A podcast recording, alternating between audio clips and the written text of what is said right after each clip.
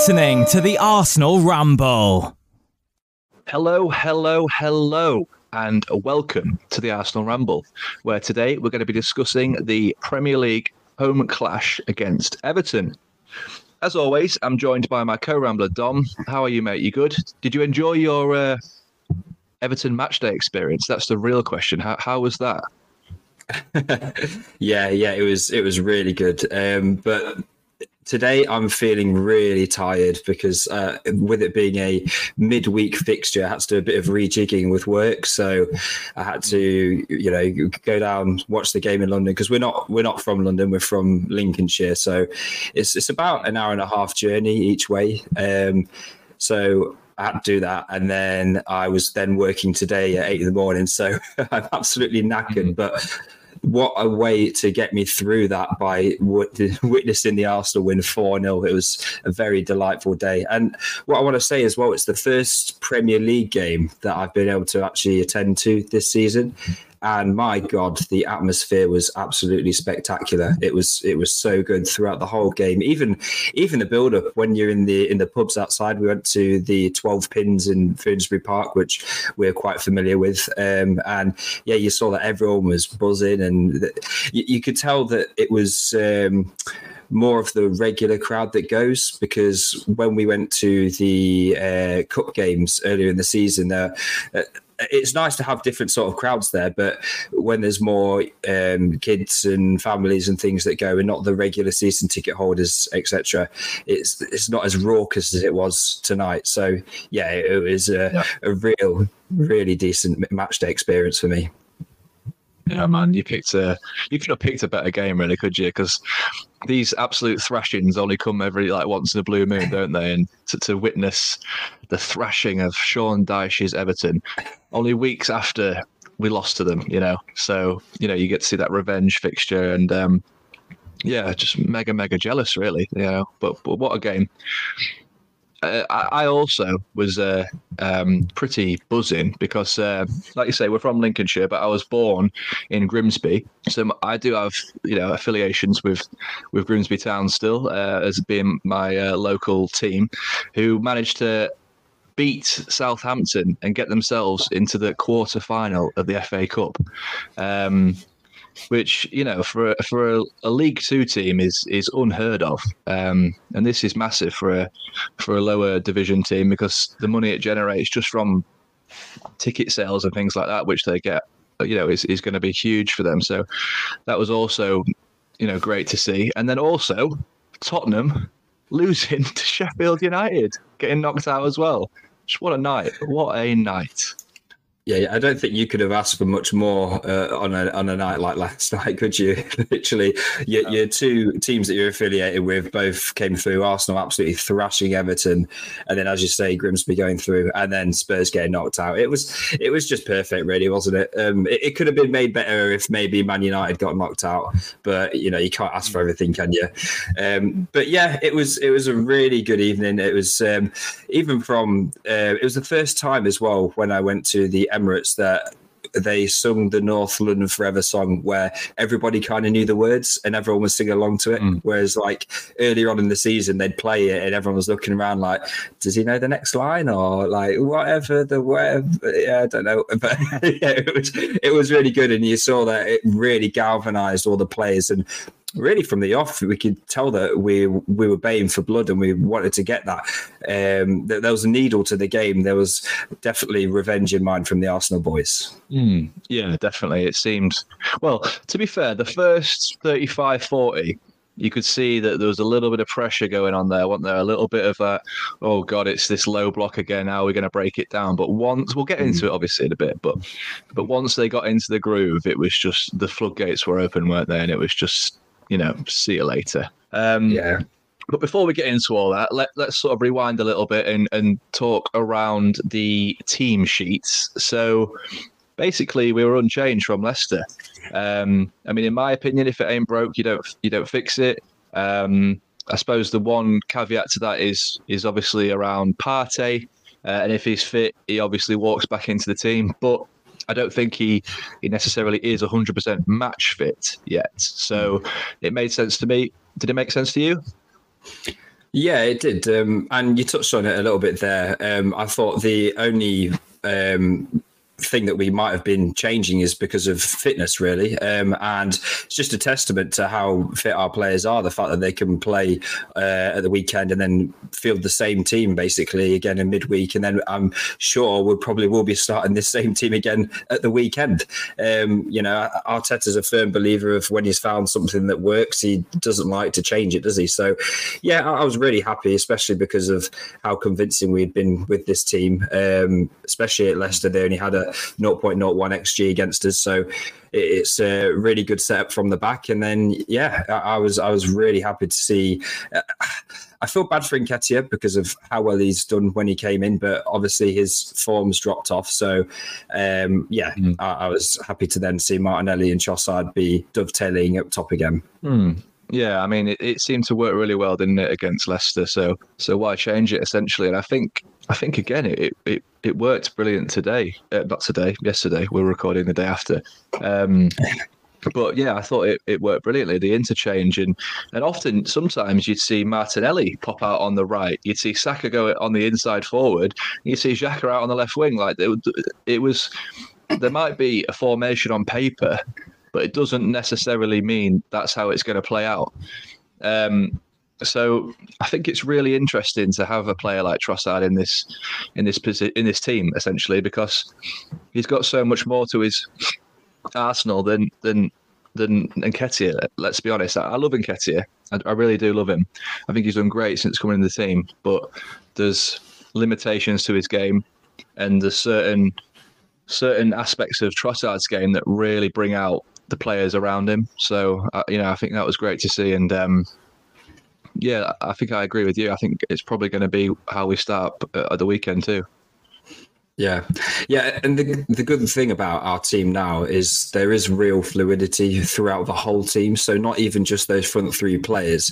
Um, so if we're going to be going into our first goal that we actually scored today, Zinchenko, who is our left back, found himself in the half space on the right flank to then be able to pick out an absolutely superb pass through to Saka, who wow, mm. he just gets the ball on the spin, uh, takes it out of his feet. And then this is a finish which I think is starting to be a bit of um, a bit of a trademark for Saka because we're so used to him being really uh, really effective with his left foot, um, and we almost underrate his right foot ability.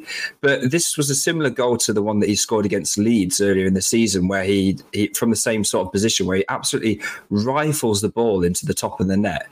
Um, and I think hmm. that's pretty much one of the only places he can put it to be able to beat the keeper, unless he has really good placement um, in the far corner. But on, as I say, on your weaker foot, it's quite difficult to go for placement. It is better just to go for power. Um, so yeah, that was an unbelievable goal, and it all started through Zinchenko and him having license mm. to be well wherever he wants to be on the pitch. Yeah, yeah, massively. Yeah, I thought Zinchenko had an absolutely amazing game probably the best game I've seen in an Arsenal shirt from Zinchenko. I think he pretty much had a hand in all of our goals, maybe apart from the the uh, the Martinelli one, the, the first Martinelli goal. Um, mm. He was instrumental, wasn't he? He was he was brilliant.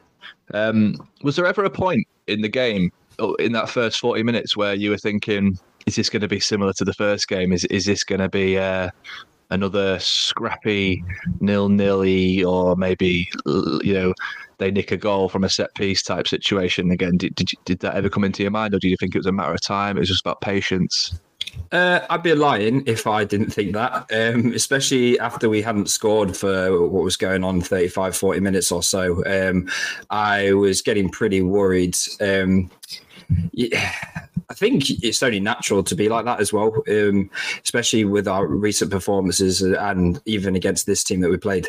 Um, so yeah, I was getting a little bit worried, um, but I saw enough from the guys in the first half um, up until the point that we scored that I, I was feeling quite confident that we're better than these. We shouldn't have even lost to these in the first game that we played against them. And Everton really didn't create much at all in that first half. So yeah, I, I was I was feeling like it could have just been a matter of time, but it was essential that we did actually end up scoring that first goal, or else you know it's it's pointless, isn't it? So yeah. Yeah, yeah. The timing of that goal, well, the first the first two goals were were crucial. It sort of put the nail in the coffin, didn't it? And it allowed us to to open the floodgates in the second half. Um, but yeah, just going on to Saka's goal a little bit more. What an absolute brilliant player he is. He, you know, he just any sniff at goal, and he's taking it. He's so clinical, and um, like we're just saying, it's exactly what we needed at that point in time because he was getting triple, double manned out on the on the wide by um, um, McNeil. Is it? Uh, can't, can't remember the um, mm. the other player um, for Everton, but uh, you know, he was essentially just getting absolutely no space to do what he needed to do. But obviously, the brilliant Zinchenko unlocked that beautiful pass, and and yeah, it's honestly, it's um, it's amazing to see. And I've, I've got a, a lovely little stat here as well. Um, of Saka's 10 Premier League goals that he scored this season, all of them have either been goals to give Arsenal the lead or equalisers. So it just goes to show, like, what an absolute clutch player he is, you know? Yeah, exactly. And um, people started to say that Bukayo Saka, he, he's a bit of a big game player, but I would go as far as to say Bukayo Saka is an every game player because, as you show, literally in the Premier League, you're going to have times where you do go 1 0 down against these lower end of the table uh, teams. It's going to happen. Um, and if you don't have the bottle to be able to bring yourself back into the game, um, or, you know, if you're struggling or you're coming up against it, you you need a player like Bukayo Saka who's going to step up and then just notch and then brings you straight back in the team. And then you can tell as soon as we equalise or we go in front, the belief in the squad is unbelievable. You can see that everyone, it's almost like with Arsenal that our confidence really I mean, it's probably the same for every team, but our confidence confidence really does go up an extra level when we do go ahead. Uh, we, you feel like mm. we're not going to lose the game as soon as we go ahead, or we equalise. We're then going to push on and score the next goal. And for Bukayo Saka to be doing that week in week out against any team in the league, pretty much, it's it's unbelievable how important he is to our whole setup. And yeah, we we keep screaming out saying that we need someone who could maybe step in for Bukayo Saka because he plays so many minutes and he, uh, his fitness must be taking a bit of a hit from now and now and then. But how can we leave him out when he performs this well every week? Mm. Yeah, he, he seems indestructible really because he's of all of our players, he's definitely the one that gets kicked the most. I think he's up there in the top ten for the Premier League players as well, with the most um, mm. fouls uh, against him.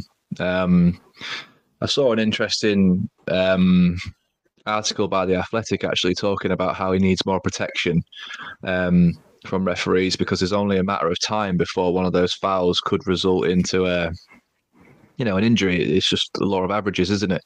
Um, but this goes for any player. It's, it's not because it's Saka or anything like that, but you know the, the repeated fouling to try and stop him from doing his game is is something that I hope referees and uh, start taking a bit more notice of. Um, because um, yeah, if we were to go without Saka for any period of time, I think it would have a, a massive impact on our performances and um, ultimately our points gained um, from games. So yeah, so crucial, and it was also very very crucial in the the second goal, uh, which Martinelli scored, uh, because he essentially just nicked it off uh, Gueye's toe, didn't he? He just sort of um, sort of prodded it along.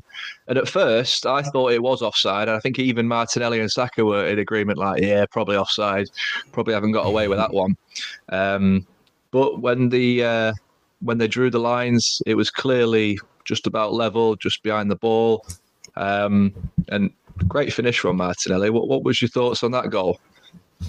So this was a bit of a weird one being in the stadium because we don't have the luxury of seeing all the replays. Um, so from my perspective, I was behind the goal that Martinelli actually scored in. Um, so I, I, see Saka dispossess Idrissa Gueye, um, and it actually looked like Idrissa Gueye he was he was um, stopping because he thought there might have been a foul further up in the pitch. It, did, it didn't look like he was continuing to play. So, but I mean, you know, in football, you got to play to the whistle, haven't you? So he he looks like he's delaying himself a little bit. And then from our perspective, it, it sort of looks like Saka nicks it um, to Martinelli, who does look offside, and then he he finishes it. We still celebrate because you always celebrate when when you put it in the net, and then when we saw that it was given offside, I think the general consensus of the ground was, yeah, fair enough. It did look offside. Like no one was really expecting it to be overturned until we are waiting like 20 or 30 seconds. And then that purple, uh, that purple screen of goodness came up in the corner saying VAR checking uh, potential onside or something. or checking offside of goal. And everyone was looking around at each other thinking, hey, it, like it did look offside, but yeah, we'll take it if it happens. And then when it when it was given, there was a massive roar. Everyone was because you got the mm. feeling then. 2 0 up at home against Everton, and we're playing the way that we're playing it felt like from that moment on, it was just going to be a party for the rest of the mm. game. To be honest, so yeah, yeah that was it was yeah. so important just before half time as well and uh, yeah, absolutely buzzing that that was given. Uh, and yeah, I think on reflection, when I got home and I watched the replays, it is just level, but they're only just level. Yeah, yeah, we're talking centimeters, aren't we? But but that's not what the offside rule is for, is it? It's not to rule out goals because you know it's a centimeter in front or behind or whatever you know. That's not what the rules there for. So i'm glad that common sense prevailed and we didn't get we didn't get another var controversy. Um, and, and, let's be honest we're owed one. Not it was on side we're not you know this isn't us being owed or anything like that. But mm. you know I, i'm glad that we got the rub of the green on this one. Um, but yeah, like you said, what what a great time to to go 2 0 up, like just before the halftime whistle.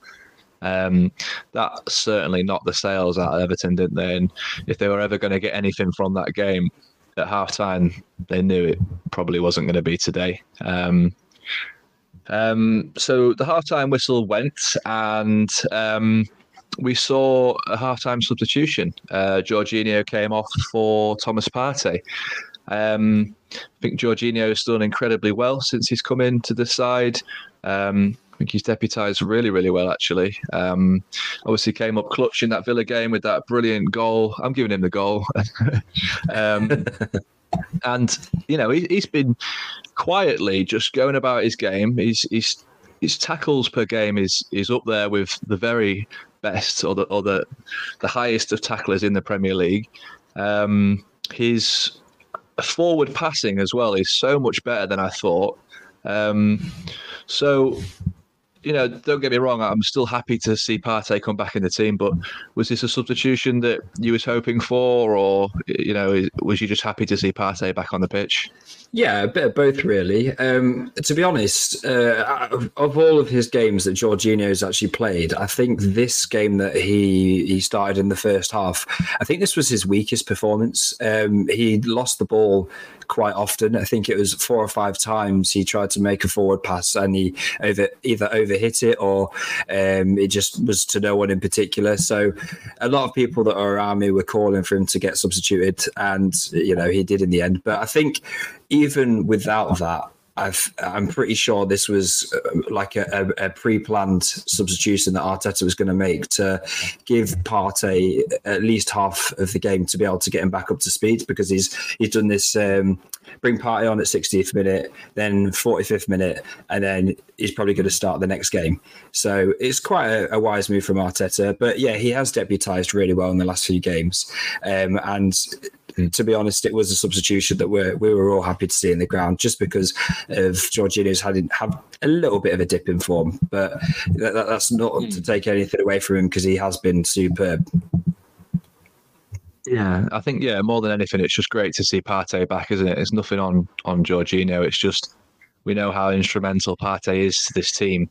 And you could even see that in the second half. Like the level went up a notch, didn't it? His his range of passing was he was just dishing it left, right, and centre. Um, he was actually very unfortunate not to get an assist um, for Nketiah when when he came on later in the second half. Um, don't even remember, but it was just a looped. Um, through ball almost. Eddie Eddie controlled it pretty well, but just couldn't quite beat Pickford. So, you know, it's really unfortunate there not to to get a, a, a pretty much a worldy assist. Um, so, yeah, I, am I'm, I'm glad to see him back, and I think. Um, as we keep saying, this run of games that we've got coming up, um, to have a Partey in the in back in the team, with you know mm. with other players coming into fitness as well, like Smith Rowe. Um, our bench is not is looking stronger. Our starting eleven is looking stronger. We're getting into form. It's just sort of tantalising, isn't it? Um, yeah. Jesus is you know is, is back training. We we all saw those photos on on social media that he put on with him. You know, with the ball at his feet again. So. Um, everything's on the up at the minute. Um, so yeah, it's it's, it's just um, you know, it, it's it's making me look forward to these games rather than you know in early February when I was in like a little rut and I was just you know sort of almost not not dreading the game, but thinking like, you know, what, what are we going to get today? Um, yeah. But now it seems like completely the opposite. And I think this this result has has really compounded that. Yeah, and it's gone from us having a rut of bad results to us just about churning out a result to then now us having a brilliant performance whilst also having our main first 11 teams coming back from injury. So it's just been like a snowball effect over the last few weeks of uh, like a, a, rise back to the top whilst also getting our best players back. So yeah, I'm really happy about that. Um, so should move on a little bit to the third Arsenal goal that came in the second half. Um, it was a, a, nice breakthrough the midfield, and it came to Xhaka, who I felt like he was just kind of dilly dallying on the ball a little bit, but he's actually waiting for Trossard to go into the perfect kind of position for him to then play that ball. And then when Trossard receives the ball, this guy, he just seems to do all of the simple things really effectively.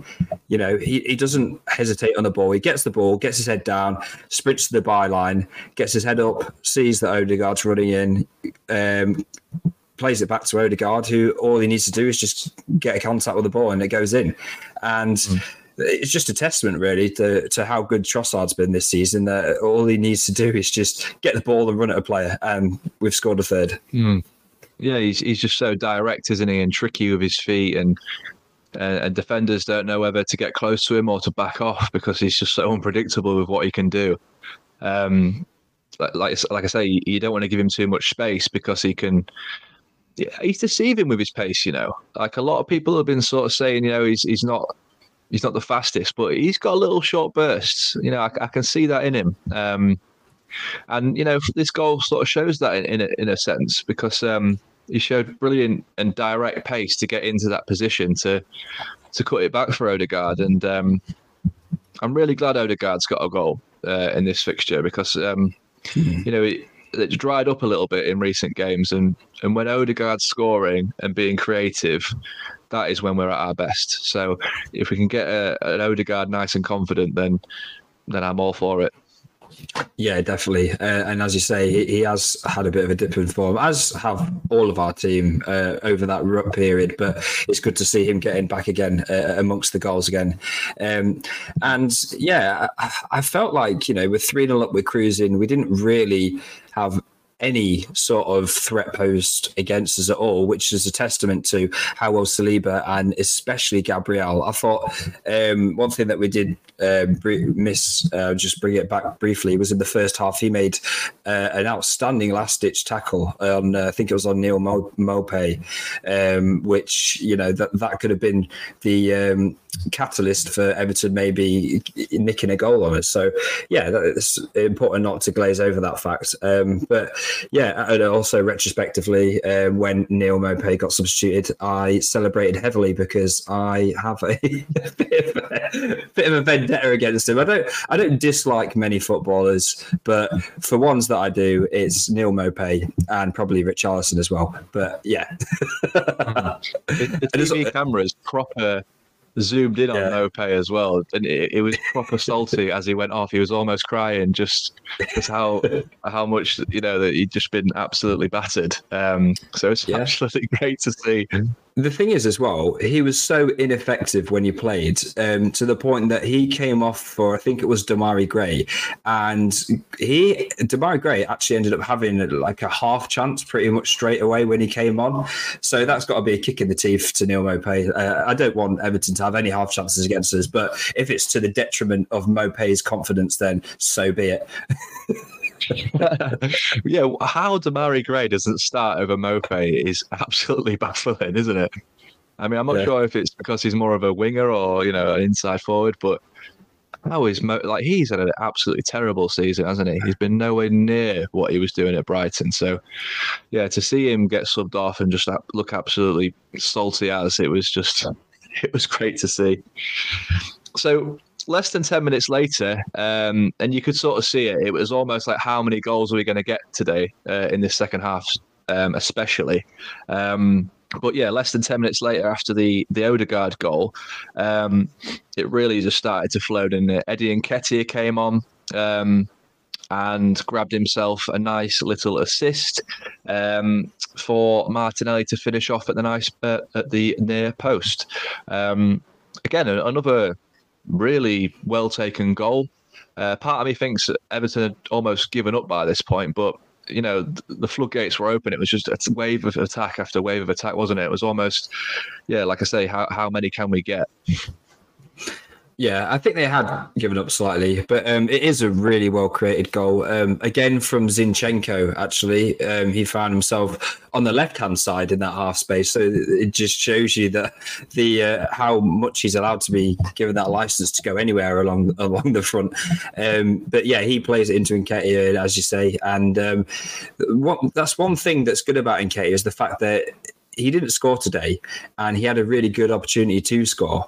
But he was still able to create for the team and he put that on a plate for Martinelli, who then scored. So I guess that is one thing that we were all saying about Jesus when he wasn't scoring that as long as he's still creating goals and helping the team to be able to score, then we don't hmm. mind.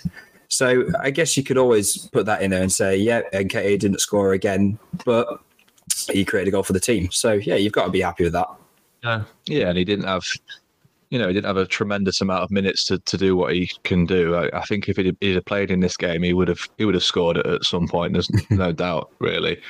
Um, yeah, I, you know, I, th- I think he did pretty well when he came on. He looked pretty electric, and and I'm hopefully that um, these couple of uh, appearances off the bench and you know not being in that starting eleven has just given him a bit of time to to recover because as we've been saying in previous podcasts he's, he's not been used to playing 90 minutes week in week out.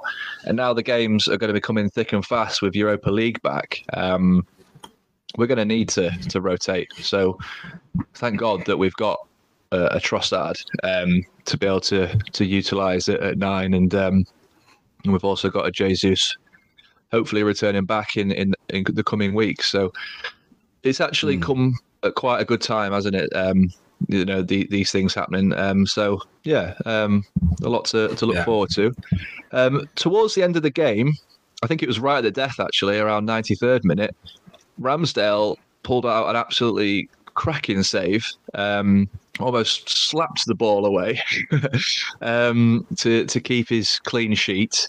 But it wasn't just down to Ramsdale. I, I felt like the whole team was sort of scrambling back to to try and defend this. Um, you know, and that just shows to me the the desire and the the togetherness of this team to to earn Ramsdale his his clean sheet. Um, you know, because he is fighting for that Golden Glove in the Premier League. He's he's only one behind Nick Pope now, who's leading on twelve, and Ramsdale's on eleven. So. Um, and you could tell from the Amazon Prime All or Nothing documentary when there was a game in, in that last season where we did concede right at the end when it was a you know a needless goal. It really affected him, despite Arsenal winning. So I'm glad for Ramsdale's sake that that one stayed out and we managed to keep a clean sheet. Yeah, yeah. I, am not going to lie to you. Uh, 90th minute, 4 0 up. Um, I was absolutely halfway to the tube station at that point. Um, but, All right. but yeah, no, it, it is really important for, especially for Ramsdale, because he it shows you how how much it means to him to get these clean sheets because ultimately if if we do concede even though we have a really good game and he's not really been tested all game then he doesn't get anything to show for it you know. So yeah they're gonna it's gonna mean a lot to him. And i think he uh, i think he's had the most was it the most away clean sheets um, in a Premier League season since Jens Lehmann did in 2003. Um, I know, obviously, yesterday was a home fixture, but I, I, just remember seeing that stat after the Leicester City game. So that is, uh, you know, that's a real stat to have uh, on your accolades for this season. And hopefully he can pick up quite a few more and maybe be able to break some sort of personal record. But to be honest, I think for him, uh, he's just happy for the team winning, and it's just a, hmm. a, an icing on the cake, really, to get that clean sheet as well. Yeah. Oh yeah, hundred percent. Like that, you know, three points on the board is is the main thing, but you know, when when a game gets to that point in time when you've got a matter of minutes to see it out, it's got to be played on your mind a little bit as a keeper. Um, you know, just you know, just a little bit longer, and I've got this clean sheet under my belt. Um, plus, Newcastle aren't looking as good as they once were. So I can't, or, or early in the season, I've got a feeling that they may taper off a little bit, um, which may result in Nick Pope not keeping as many clean sheets that. So, you know, it, it's all a little bit irrelevant, really, isn't it? Um, but you know, it's just something that he, he's going to be thinking about. Um, so, um, full time, 4 0. What a win. And this is our game in hand, let's not forget. Um, so mm. we're hmm. now level on matches played with Manchester City, uh, five points clear of them. We're now into March. If I remember rightly, back in maybe November, December time, we were saying something like, you know, if we get to March and we're still in, within a shout, then we'll start thinking, yeah, uh, we're in a title race. Uh, now it's March does feel very real, doesn't it? It does feel very, you know, like we could do this. Yeah. Oh, yeah. Absolutely. Um, I feel like all season long, Arsenal fans have been moving the goalposts, haven't they? They say like, "Oh, if we beat Chelsea, then we can maybe start thinking about it. If we beat United, and then we get through that period. If we beat Spurs, if we beat United again, and then we we were both quite concrete, weren't we? we? We said after the World Cup, I think we had a five point gap when we came out of the World Cup, and we said if we're still in this kind of position, um, well, still in within touching distance, I think we said when it comes to March, then we're in with a shout. Well, we're not just in touching distance of Man City; we're five points clear of them still. Um, which is what where we found ourselves in uh, during the World Cups, which is crazy. So, yeah, we, we never actually um, thought we'd be able to be in this position. And yeah, people say about how we had that game in hand, game in hand. Don't forget about the game in hand. But you've got to win the game in hand, and we have won the game in hand. Um, and yeah, it's it's just great to see. Um, another thing that's important to maybe have a little think about is our goal difference as well. Um, that plus four today could really come into come in handy towards the end of the season. Um, as as we see, Man City are on thirty nine for their goal difference, so we're on thirty three. So we've got a little bit of catching up to do to be able to um, match them for goal difference. But yeah, ultimately, we just want to get more points to them, don't we? Yeah, exactly. You never know what it may come to at the end of it. Um, so to close that gap on goal difference could, who knows, um, be quite crucial. Um, we have also got to go away to the Etihad as well, so that's a, a tantalising um, fixture on the horizon. We've got a, we've got a, an Anfield trip, haven't we? We've got a, a fixture at St James's Park. So mm. after this sort of relatively okay-ish run of games, it does become quite tricky. So I think now the, the, these next four or five games are where we really need to hopefully just um, get as many points on the board as possible and, and put ourselves in in the best position. I, I, don't want to think about City too much. I just want to focus on ourselves and just try and do what we can do and hopefully um, mm. other teams can help us out and take some points off yeah. City just to make us uh, yeah. breathe a little easier. Well, I think that's something that we actually messed up on when we played City the first time. Is we always had our eye on that game. We were too focused about, oh, City's coming, City's coming, and then we ended up, mm. you know, drop, dropping the ball against Everton and Brentford. And if we had won those two games, then we would have had an extra what four points, um, and the City loss would have really not meant much at all. So we need to focus on ourselves, focus on the games that we've got coming up, make sure that we get maximum points from this quote unquote easy-ish run. Uh, don't want to jinx anything, and yeah, if we can go into that tough run of run of fixtures with a comfortable cushion, maybe even just with this five-point cushion that we've still got now then it's going to put us in really good stead going into that last eight or nine games of the season, and then it's just a straight shootout, really, isn't it? It's, can we do better, better than City? All, all, we have to do is, if we still have that five point cushion, is just level them or do better, and I think we're more than capable of doing that, especially against the the, the lower end of the table teams. Yeah, exactly. And what's our next fixture? It's Bournemouth, isn't it? Bournemouth away. Yeah, Bournemouth. Is that right, hmm. or is it home? I think it's away. It's away, right? Well, you'd like to think that's got to be there's got to be a it's got to be a likely win, hasn't it? Home or away, you've got to be beating the teams like Bournemouth. So, um, no, oh, it's at home. Home. It's just double checked. Yeah. yeah. So, wow, you know, yeah. I wonder who City have got because that could be. I, have just said I don't want to worry about City, and I'm now worried about what City are playing. See, who am I trying to kid? Um, but Let me have a look. Yeah, that's a, a very, very winnable game. Um, and, you know, it, it's coming at a good time as well. So, um, yeah. Do you think so? We'll, we'll rotate much for that? Or uh, I don't think we should. I don't think we need to either. I, I, feel like the boys, they're not going to be feeling these little knocks and niggles, really, are they? Because they're going to be high on confidence and you don't really feel as tired when you're, you're scoring goals and you're helping the team win. So I feel like he's going to go with uh, maybe the same team, potentially maybe Partey starting instead of um, Jorginho.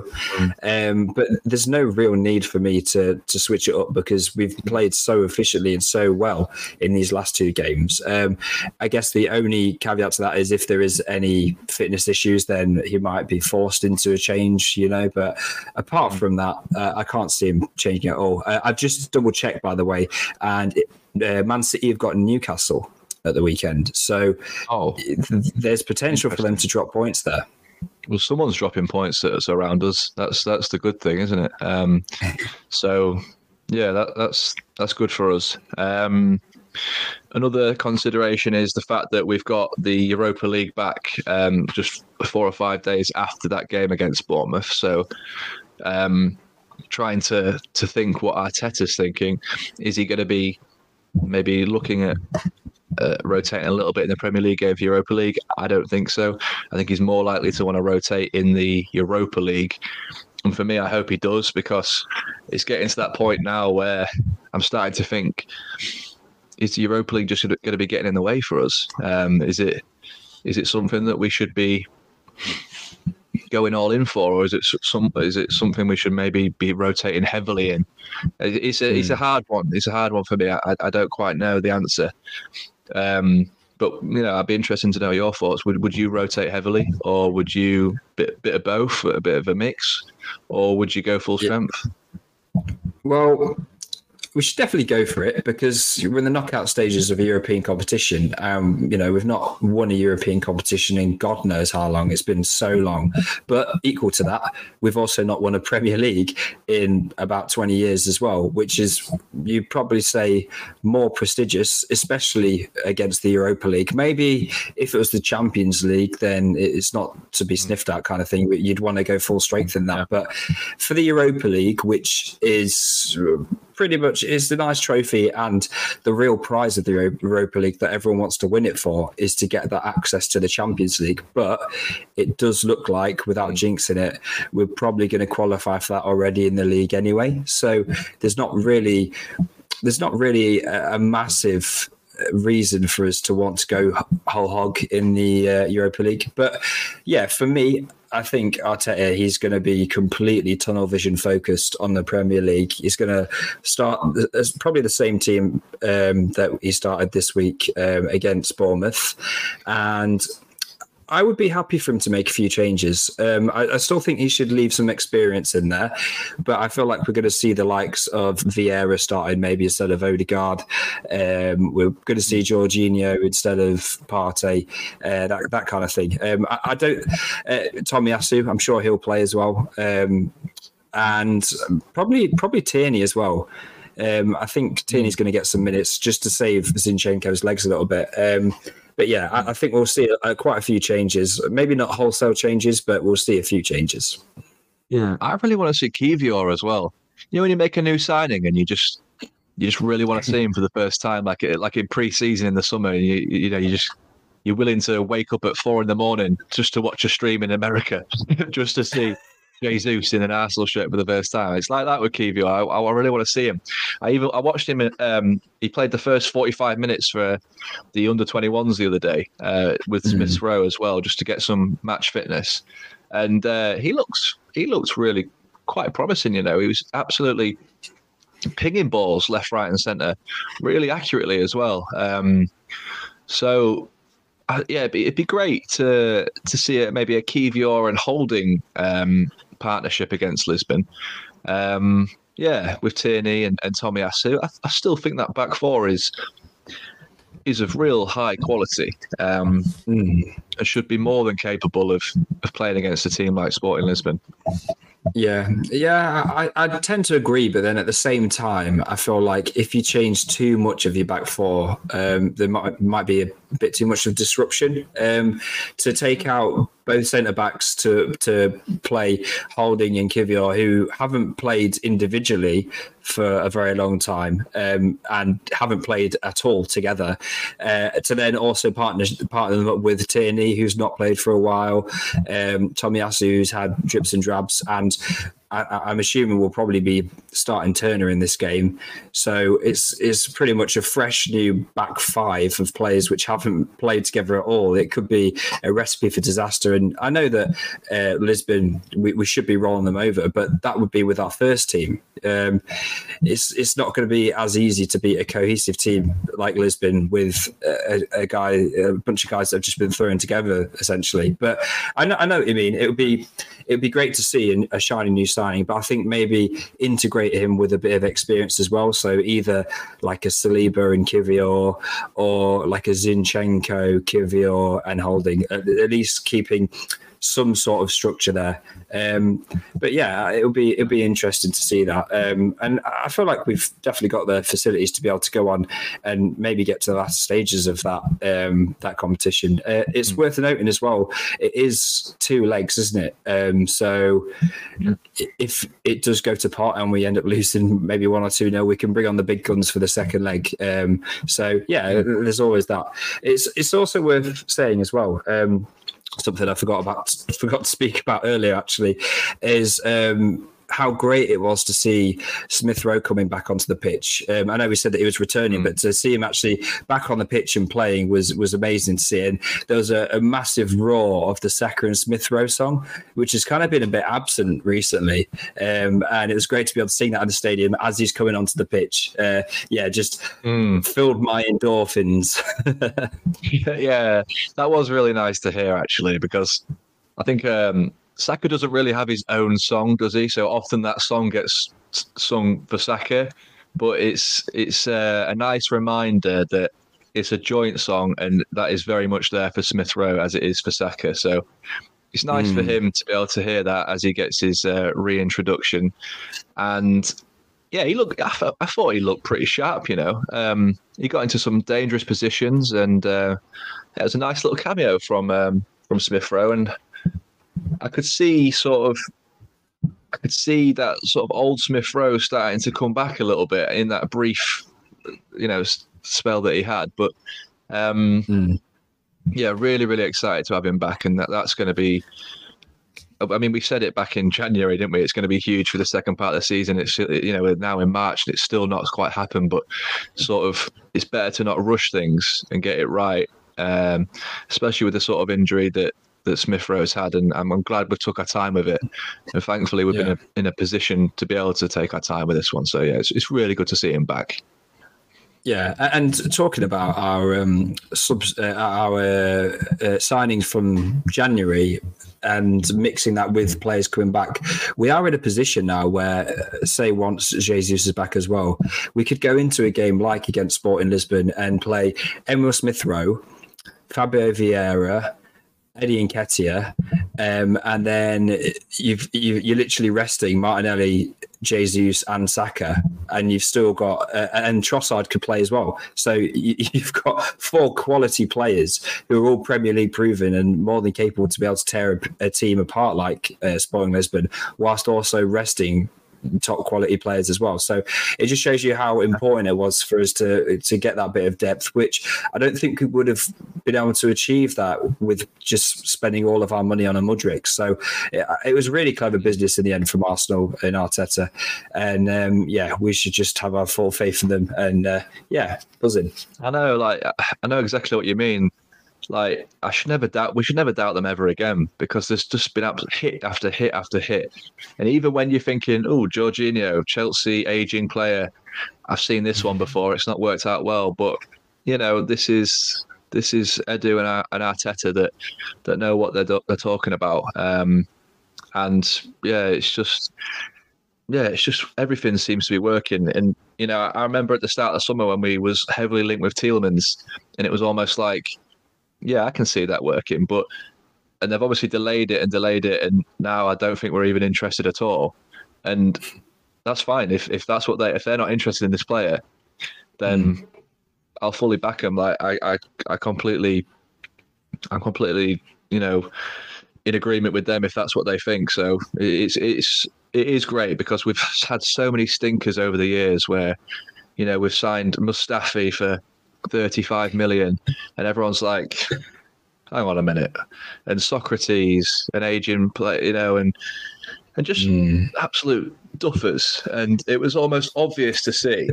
Um, so it's, it's so nice to be able to, and and also now we're going to be in a, a position of Champions League football with the ability to attract even better players what what could that bring Arsenal? You know, what could that bring Arsenal in the transfer window? It's going to be super super exciting, and I can't wait to see it. Yeah, that is really going to um, elevate us to the next level. And there's players that we weren't able to attract before, the likes of um, Declan Rice, for example, who I think he had one eye on Chelsea, um, but then he, I think Arsenal are now in the pole position to be able to get him just because we're pretty much going to have Champions League football. Chelsea look like they won't, so it shows you how important that is. Mm. And you know, it might be going to a title-winning team, so there's no reason why we wouldn't be able to be able to go in for players like that, which we wouldn't have been able to do finishing eighth in the league like we did before. So yeah, it's really great just to be able to keep elevating our uh, performances whilst being able to elevate the caliber of transfers that we're also going to get. And also talking about those defensive transfers that we had before.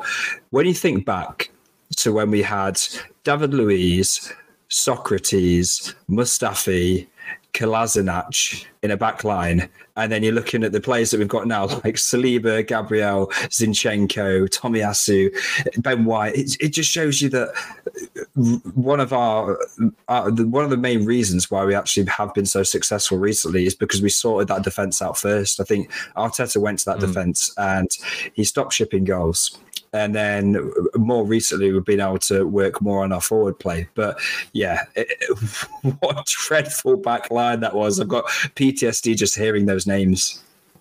it's uh, it was dark times. It, was, it really was dark times. But you're so right. Like he he focused on the priorities that needed fixing first. So yeah, he's like you said, he stopped leaking the goals. Then he focused on on the wide forwards. You know, Pepe won't really do him what he was brought in for. Luckily, we had a, a, a wonder boy uh, sort of developing out of our academy. So, you know, thank God he was there um, to fill those shoes. Um, but it, it, just seemed everything just seems to have slotted into place.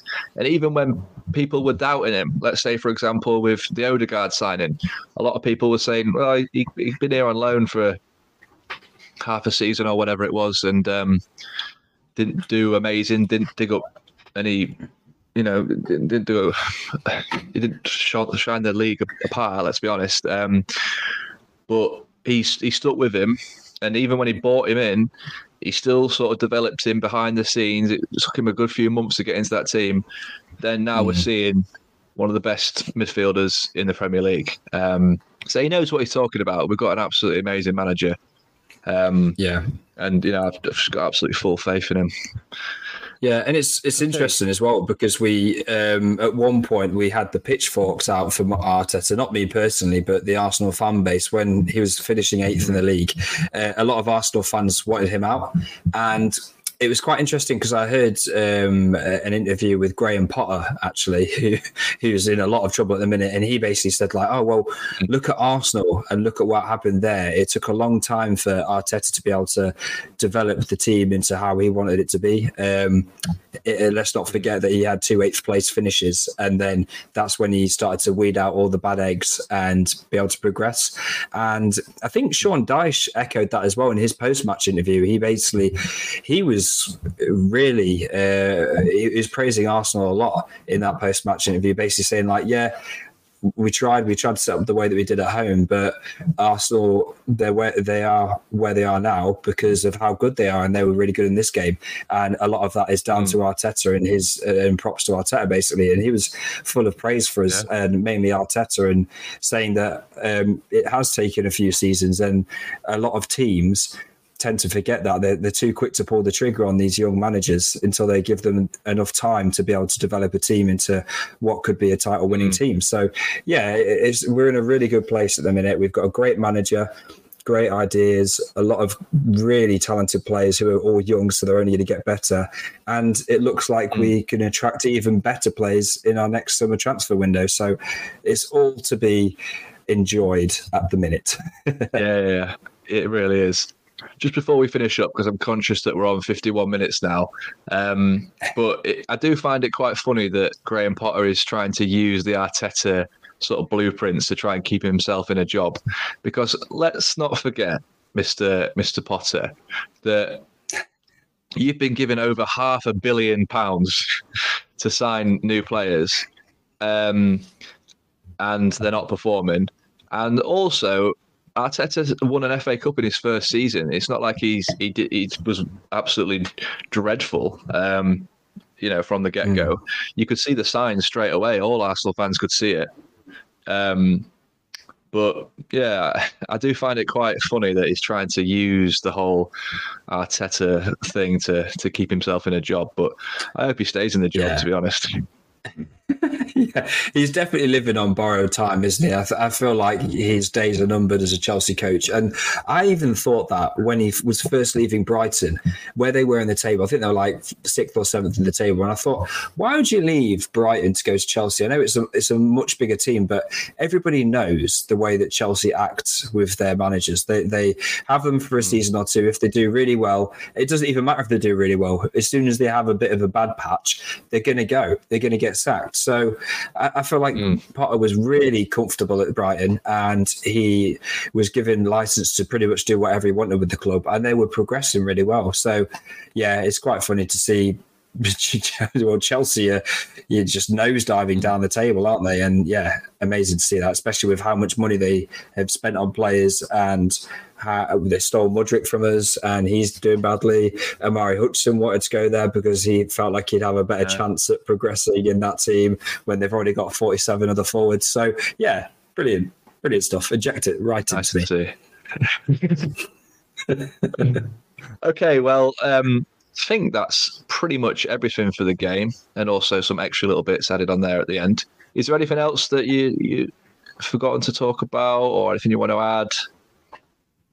No, I think we've covered just about everything. I just want to reiterate how amazing it is to be able to go to the Emirates and how fortunate I, I was to be able to actually watch them. So, yeah, uh, I'm really happy about that and uh, absolutely buzzing.